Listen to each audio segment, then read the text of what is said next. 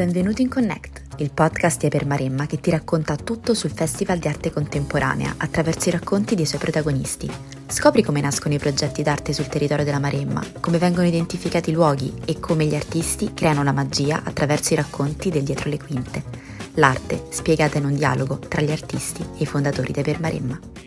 Siamo qua vicini all'inaugurazione del fontanile di Giuseppe Ducrot, eh, poco prima di inaugurarlo, mentre invece di solito lo raccontiamo dopo l'inaugurazione. Invece oggi per la fortuna di avere con noi anche Davide Servadei della Bottega Gatti, Massimo Mininni che ha scritto e ha curato il testo critico, ovviamente l'artista Giuseppe Ducrot, Carlo Pratis e io che sono Matteo Daloia, noi due di Hyper Maremma e vi racconteremo quello che è stato un percorso lunghissimo, nato tre anni fa, eh, dalla volontà, dall'idea, dall'intuizione di Giulia Purinegri che per prima è venuta da noi e ci ha chiesto mi piacerebbe tantissimo avere un'opera di Giuseppe Ducro. A quel punto eh, abbiamo contattato Giuseppe, abbiamo cominciato a pensare dove poterla fare e c'era questo fontanile meraviglioso che era un abbeveratoio per, eh, per vacche, eh, per, per bufale maremmane degli anni 30 di calcestruzzo, ormai completamente distrutto dal, mm, beh, insomma, da, dal tempo, dall'usura,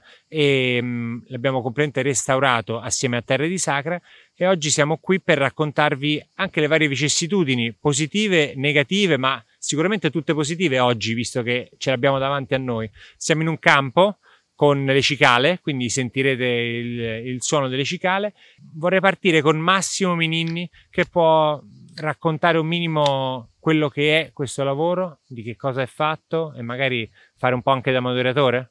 Eh, buongiorno, sono appunto Massimo Mininni, conoscevo già da tempo il lavoro di Giuseppe Ducrot, io ero alla Galleria Nazionale d'Arte Moderna e lui ha, ha lavorato per la Galleria Nazionale d'Arte Moderna in due momenti. Uno perché ha fatto una mostra che all'epoca dedicavamo ai giovani artisti ed era partito preso ed era una mostra presentata da Bruno Mantura, anche lui curatore alla Galleria Nazionale d'Arte Moderna. E un altro momento in cui la Galleria Nazionale d'Arte Moderna ha incaricato Giuseppe Ducrot di realizzare un busto, un ritratto di Stefano Susinno che è ancora conservato nelle nostre collezioni e che anche Stefano Susinno era un importante curatore della Galleria Nazionale Arte Moderna, per cui è da tempo che conosco il lavoro di Giuseppe Ducrot e che ammiro soprattutto il lavoro di Giuseppe Ducrot. In questo caso eh, mi aveva molto interessato diciamo, quest'idea così eh, gigantesca, insomma, nel senso che il progetto è un'opera monumentale in cui Giuseppe, e poi appunto volevo fargli questa domanda, in, in quest'opera ha ricostruito questo fontanile e l'ha completamente, eh, diciamo, riproposto. E volevo chiedere proprio a lui qual è stata la sua ispirazione nel riproporre questa architettura e quest'opera così in una chiave molto contemporanea e molto interessante. Eh, allora, il, il motivo eh, che mi ha ispirato è, è la trasformazione in un uh, fabbricato, chiamiamolo anche così, eh, agricolo, in, in, qualcosa di più aulico, storicizzato, qualcosa che poteva riportarci in fondo indietro eh, nel tempo, almeno utilizzando dei motivi che noi poi conosciamo tutti, quelli classici, eh, la colonna, la voluta, l'araldica, eh, appunto applicato a una, un fontanile, un abbeveratoio di, di, di 50-60 anni fa, un'architettura semplicissima e trasformarla appunto in qualcosa di in fondo di elaborato, qualcosa di di nobile, eh, sì, proprio di nobile, eh, utilizzando però come materia la ceramica che per questo tipo di lavori è stata nel tempo utilizzata per delle opere meno auliche e anche più moderne. Invece i punti di riferimento riportano all'idea del marmo, della pietra, del bronzo, E, secondo me in questo caso la ceramica crea appunto questo, questo, me, questo contrasto molto interessante. La, la, ceramica e il colore, tra l'altro, è, una tua, no? è un tuo marchio sì. di fabbrica che ti rende particolarmente riconoscibile. Sì, è un colore che stacca molto con il, con il, con il paesaggio, con, con, l'ambiente intorno, ma secondo me riesce anche a, ad amalgamarsi. E l'altra cosa che volevo capire, anche diciamo, di incoraggiare il visitatore a capire l'opera, è notiamo che è un'opera ricca di riferimenti culturali e riferimenti anche artistici che fanno che ci ricordano in qualche modo epoche passate della storia dell'arte. Vogliamo capire, è un'impressione che abbiamo o è eh, realtà una tua intenzione e, un, e sono dei riferimenti che nel tuo lavoro ricorrono spesso? Sì, il, riferimento del mio lavoro, il riferimento al passato è chiaro, è, è lampante. Quello che ho voluto creare in un'architettura eh, alla fine me, metafisica. È anche un'idea eh, sì, metafisica e anche onirica. Da, dare insomma un, un'idea di, di, di miraggio in, una, in, un ambiente naturale. Questa è la, è la prima volta che ti scontri così tanto con la natura perché conosciamo dei tuoi lavori eh, tuo, un tuo grande committente è sempre stata la Chiesa, il Vaticano, eh, poi conosciamo tutti quanti quell'albergo meraviglioso della costiera malfitana e adesso l'ultimo albergo che hai fatto in, eh, in Portogallo eh, per Loboten. però in questo caso c'è una tua architettura in mezzo al nulla, con dietro delle vacche maremmane e un prato verde per adesso, poi vedremo cambierà nel tempo e soprattutto sarà interessante anche vederlo nelle varie stagioni come, come muterà. È, ehm, è, qualcosa a cui sei abituato, è qualcosa di diverso? Questo è molto interessante anche nei confronti di quello che è questo festival, no? È per Maremma.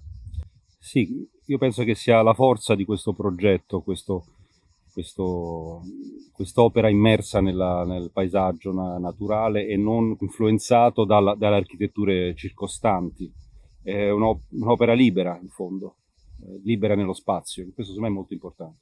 Ah, proprio a questo proposito, ehm, una delle prime cose che mi sono e ci siamo immaginati nei, nei primi sopralluoghi con Giuseppe e abbiamo avuto come riferimento a questa opera eh, è stata quella di appunto di, di, un'architettura solitaria, cioè di un qualcosa io personalmente me la sono sempre immaginata prima di vederla crescere sotto i miei occhi come una gigantesca astronave barocca in ceramica gialla, cioè qualcosa che non abbia, non avesse nessun altro riferimento intorno architettonico eh, se non un paesaggio, quindi qualcosa di altro. E secondo me, appunto, come diceva anche Giuseppe, è proprio questa la forza di quest'opera, il suo non avere riferimenti, altri riferimenti architettonici e quindi la sua solitudine, il suo esistere per se stessa e nascere per se stessa, senza un, un, un dialogo forzato o impostato precedentemente con altre architetture. Allora, su, su, questo, mm, su, questa tematica c'è un aspetto che secondo me mm, eh, vorrei tirar fuori perché è un po' l'elefante nella stanza. A un certo punto Giuseppe, proprio perché questa è una conversazione informale, hai deciso di chiamarci e dirci guarda Matteo, guarda Carlo, il fontanile non sarà giallo e giallo è il, è il colore per cui Giuseppe è particolarmente famoso. Ho cambiato idea, in questo momento sto lavorando ad altre eh, cromie, sto lavorando, sto sviluppando nuove idee, eh, anzi, o più che sviluppando nuove idee, ho realizzato un'intera meraviglia eh, di un colore che è un bianco, un grigio, eccetera, eccetera, lo vorrei così. E siccome noi avevamo non solo immaginato e sognato, perché poi parte del nostro progetto è sognare assieme all'artista, no? cercare di riuscire a mettere insieme le energie per realizzare un'opera del genere, avevamo sognato giallo e oltretutto avevamo presentato in sovrintendenza due anni e mezzo di lavoro per, eh, per ottenere questi, questi permessi, ci siamo ritrovati che un attimo destabilizzati. Tu ci hai fatto questo scherzetto molto serio per tipo tre mesi, poi ci è venuto e detto no vabbè ho cambiato idea, allora sarà giallo. questo è stato un momento di enorme sofferenza e sarebbe stato comunque meraviglioso. Però raccontaci questo tuo eh, percorso. Sì, diciamo che negli ultimi anni il giallo l'avevo un po' abbandonato nei progetti, l'avevo, lo consideravo un, un, un, un periodo superato, quello del il periodo appunto giallo. Ero un po' stancato, devo dire, che comunque è un, è un colore impegnativo, un colore forte. Il bianco in fondo eh, lascia forse più spazio a un certo tipo di, di, immaginazione, si sarebbe confuso di più con il paesaggio e avrebbe creato un maggiore equivoco, diciamo, con la storia che il, il, il bianco avrebbe riportato anche al, al, colore della pietra, il colore del travertino e quindi avrebbe creato un equivoco maggiore. Sarebbe stato in fondo un gioco più sottile. Con il giallo invece è un discorso più chiaro, più netto. Sono contento comunque di aver eh, optato per questo colore perché poi alla fine funziona. Beh, ce l'auguriamo. sì, sì, sì. Ma no, ma sai, quando ho visto scaricare i pezzi dal, dal furgone eh, mi, sono, mi, sono, spaventato come al solito perché ho visto questa macchia gialla sul Ma c'è una volta non ti sei spaventato? Beh, la prima volta quando abbiamo scaricato la prima, per la prima fontana a Positano eh, otto anni fa, quando abbiamo scaricato dal furgone questi pezzi sempre di questo giallo forte. Insomma, eh, lo, lo, stacco cromatico con il resto era veramente violento. Tu avevi già avuto il coraggio e l'ardire di ritrarre Papa Francesco in giallo, sì. insomma non è, non è proprio poco. E anche l'intelligenza del committente nell'apprezzare una meraviglia del genere.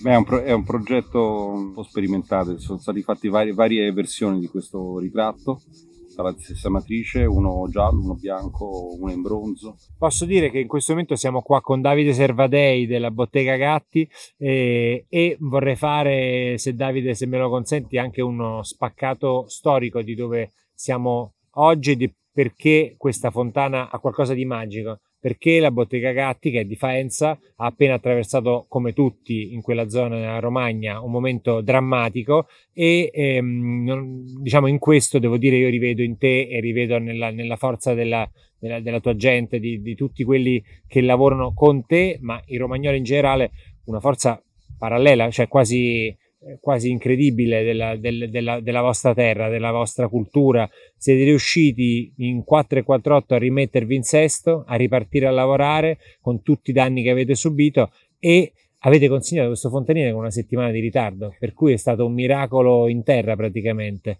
Eh, noi non penso che abbiamo trattato l'argomento nel modo, speriamo, più ehm, più, come si dice, più rispettoso possibile. Se non ce l'aveste fatta avremmo rimandato tutto, ma ci mancherebbe. Qui stiamo parlando di vite umane, eh, di, di, di, famiglie intere che hanno perso tutte le proprie, cioè, proprie, le proprietà, le, le, le, tutti i propri beni, eh, ogni cosa diciamo. Oggi invece siamo qua, speriamo tra poco per brindare assieme e quindi Davide eh, raccontaci quello che è stato questo percorso e il lavorare con Giuseppe. Beh, intanto il lavorare con Giuseppe è una consuetudine che abbiamo ormai da molti anni e quindi sono credo più di vent'anni e quindi eh, la consuetudine dire, e la sintonia l'abbiamo trovato ormai da molto tempo. Oltre alla consuetudine e alla sintonia abbiamo trovato anche secondo me un buon sistema di linguaggio e in anni più recenti una grande sintonia professionale. Cioè ormai ci capiamo guardandoci e anche le telefonate sono quasi inutili, quindi sappiamo benissimo tutte e due di cosa si tratta, capisco i suoi desideri e credo che il lavoro, ne, negli, non solo negli anni recenti, ma come dire, credo che una felicità di lavoro si, si intuisca anche dal risultato. Eh, credo molto nel fatto che le opere siano abbastanza trasparenti e si capisce quando sono realizzate con una qualche gioia.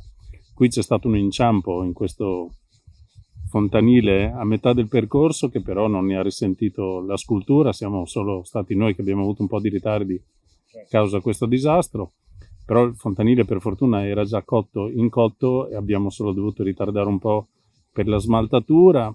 Vi ho sentito prima parlare di questo colore giallo pericoloso, invece per me è una grande gioia averlo fatto giallo perché qui dentro per me ceramista ci sono molti rimandi, dalle vacche maremmane di Cambellotti e quindi alle sue, alle sue vernici gialle al ferro. Naturalmente questo giallo al selenio è una cosa un po' più contemporanea come colore, ma è una rilettura attualizzata comunque di quella storia, di quella tradizione. Per me è importantissimo vivere di storia e di tradizione dal punto di vista della conoscenza, del sapere e naturalmente invece il linguaggio deve essere contemporaneo e attualissimo e quindi è quella cosa che sta facendo Giuseppe. Però credo che dentro quest'opera si senta un po' tutta questa cultura, naturalmente io mi posso occupare solo di quella tecnica e quindi mi fa molto piacere che si senta anche questa cultura attraverso questo patrimonio che c'è anche in questo territorio e quindi un legame molto stretto sia col giallo che con la ceramica ci racconti un po' di più della tecnica, visto che se qui è, è, la, è, l'aspetto che a me personalmente mi affascina di più, perché stiamo parlando di forni a mille gradi, se non mi sbaglio, e raccontaci tutto. Allora, intanto sono argille refrattarie composte, questo dal punto di vista tecnico, eh, sono pezzi realizzati naturalmente pezzi unici, eh, non è possibile, anzi avete filmato qualcosa e quindi ci farà piacere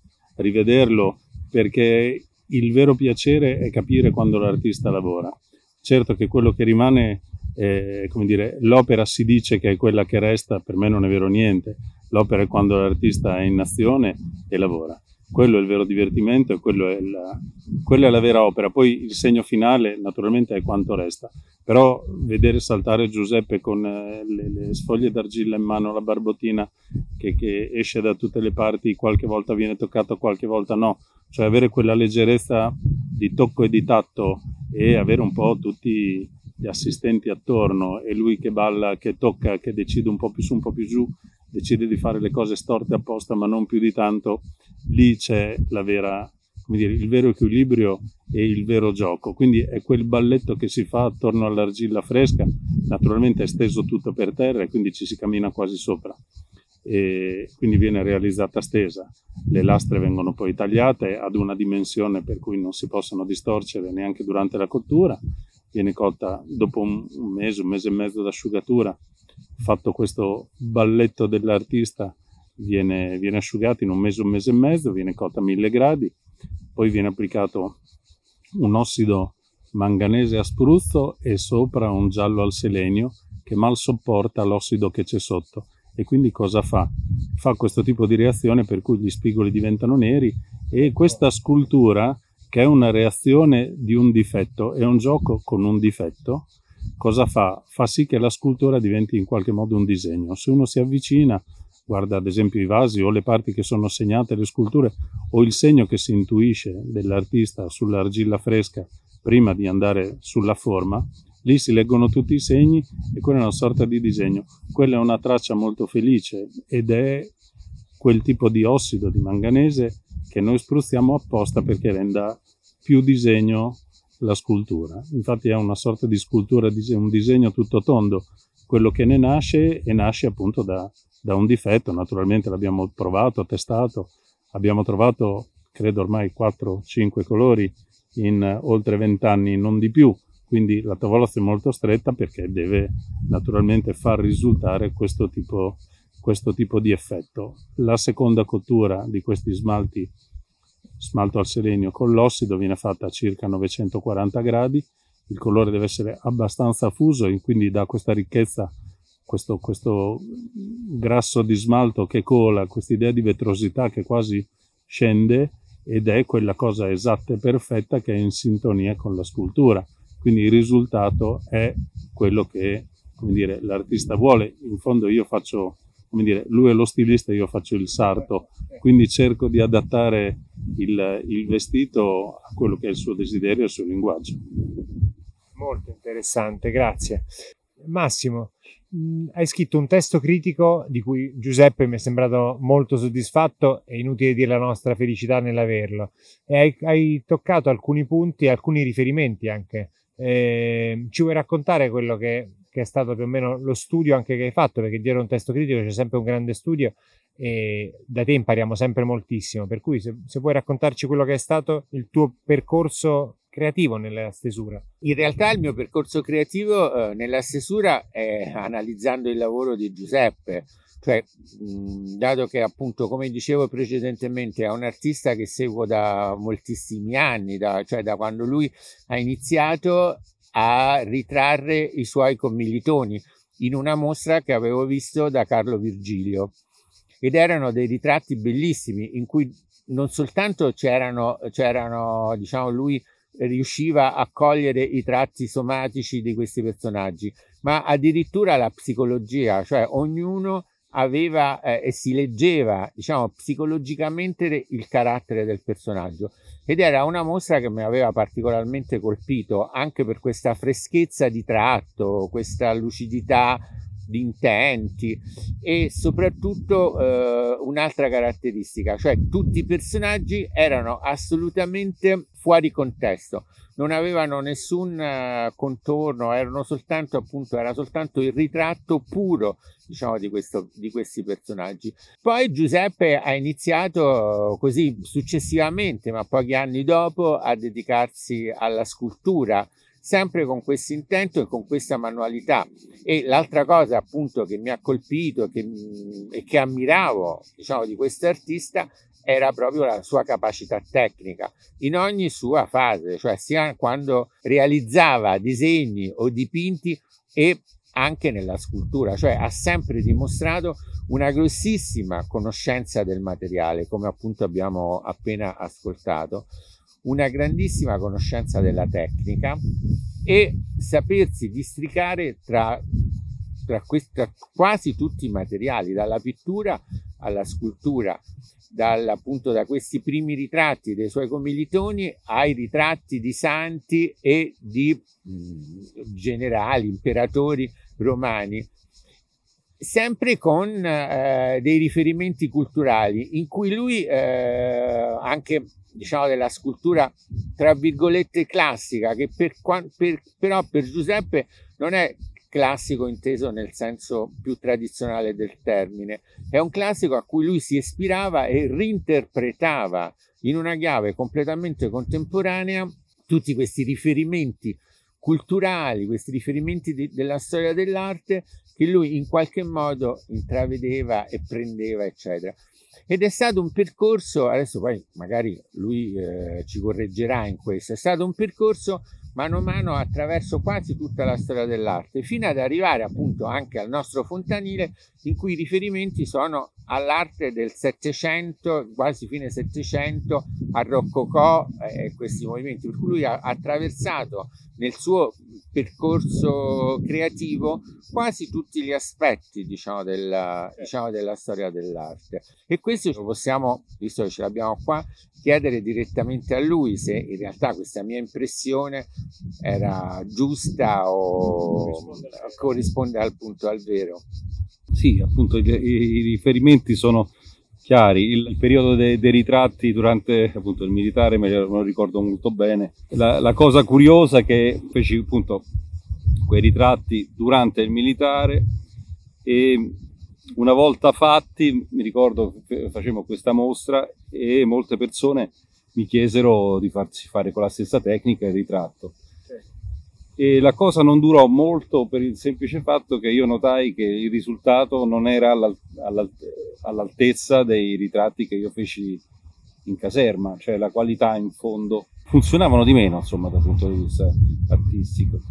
E quindi consideravo quell'esperienza alla fine non da, soddisfacente sì, non, non, era, non era più possibile proseguirlo quel tipo di, e quindi ho iniziato appunto a, a in realtà eh, l'esperienza della scultura l'avevo già iniziata prima del militare, poi è stata interrotta. Riprendendola è un filone che non ha mai smesso di, di interessarmi, di, di appassionarmi. E quello, la cosa interessante è stata sviluppare questo in fondo uno, uno stile proprio nell'ambito della, del, della, della, del discorso classico, classicista. Certo, certo.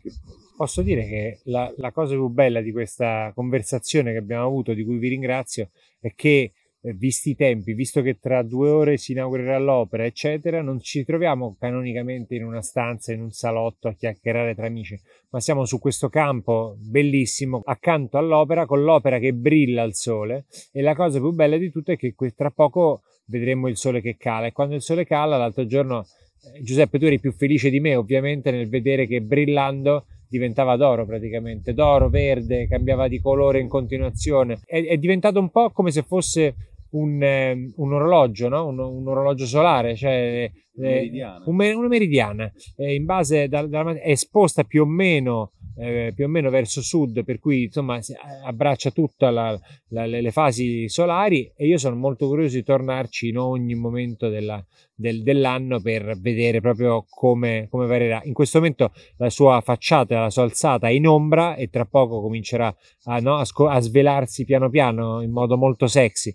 Per cui ecco, io ne sono entusiasta. Una delle cose che più mi piacciono sono questi vasi ampollosi che hai, che hai messo ai lati del, del fontanile dell'acqua con queste tre vasche con l'acqua che passa da una vasca all'altra, che sono un vero e proprio progetto di design perché una, una sintesi no? di quello che è l'arte classica, forse del Settecento, eh, con quelle grandi cerchiature che non si vedevano poi così, perché tu hai cambiato anche tutte le proporzioni. Sì, sì, ecco, una cosa importante è dire che c'è molto 6-700, ma c'è anche arte italiana del Novecento. Penso appunto ai, grandi artisti che hanno usato la ceramica, tipo Leon, Leoncillo, Fontana. Che Fontana, anche, io vedo molto Fontana. Eh, ma anche Leoncillo, nel senso, sì, perché anche loro avevano, fondo, avevano, Melotti, usavano anche loro dei, dei, dei, dei riferimenti classici.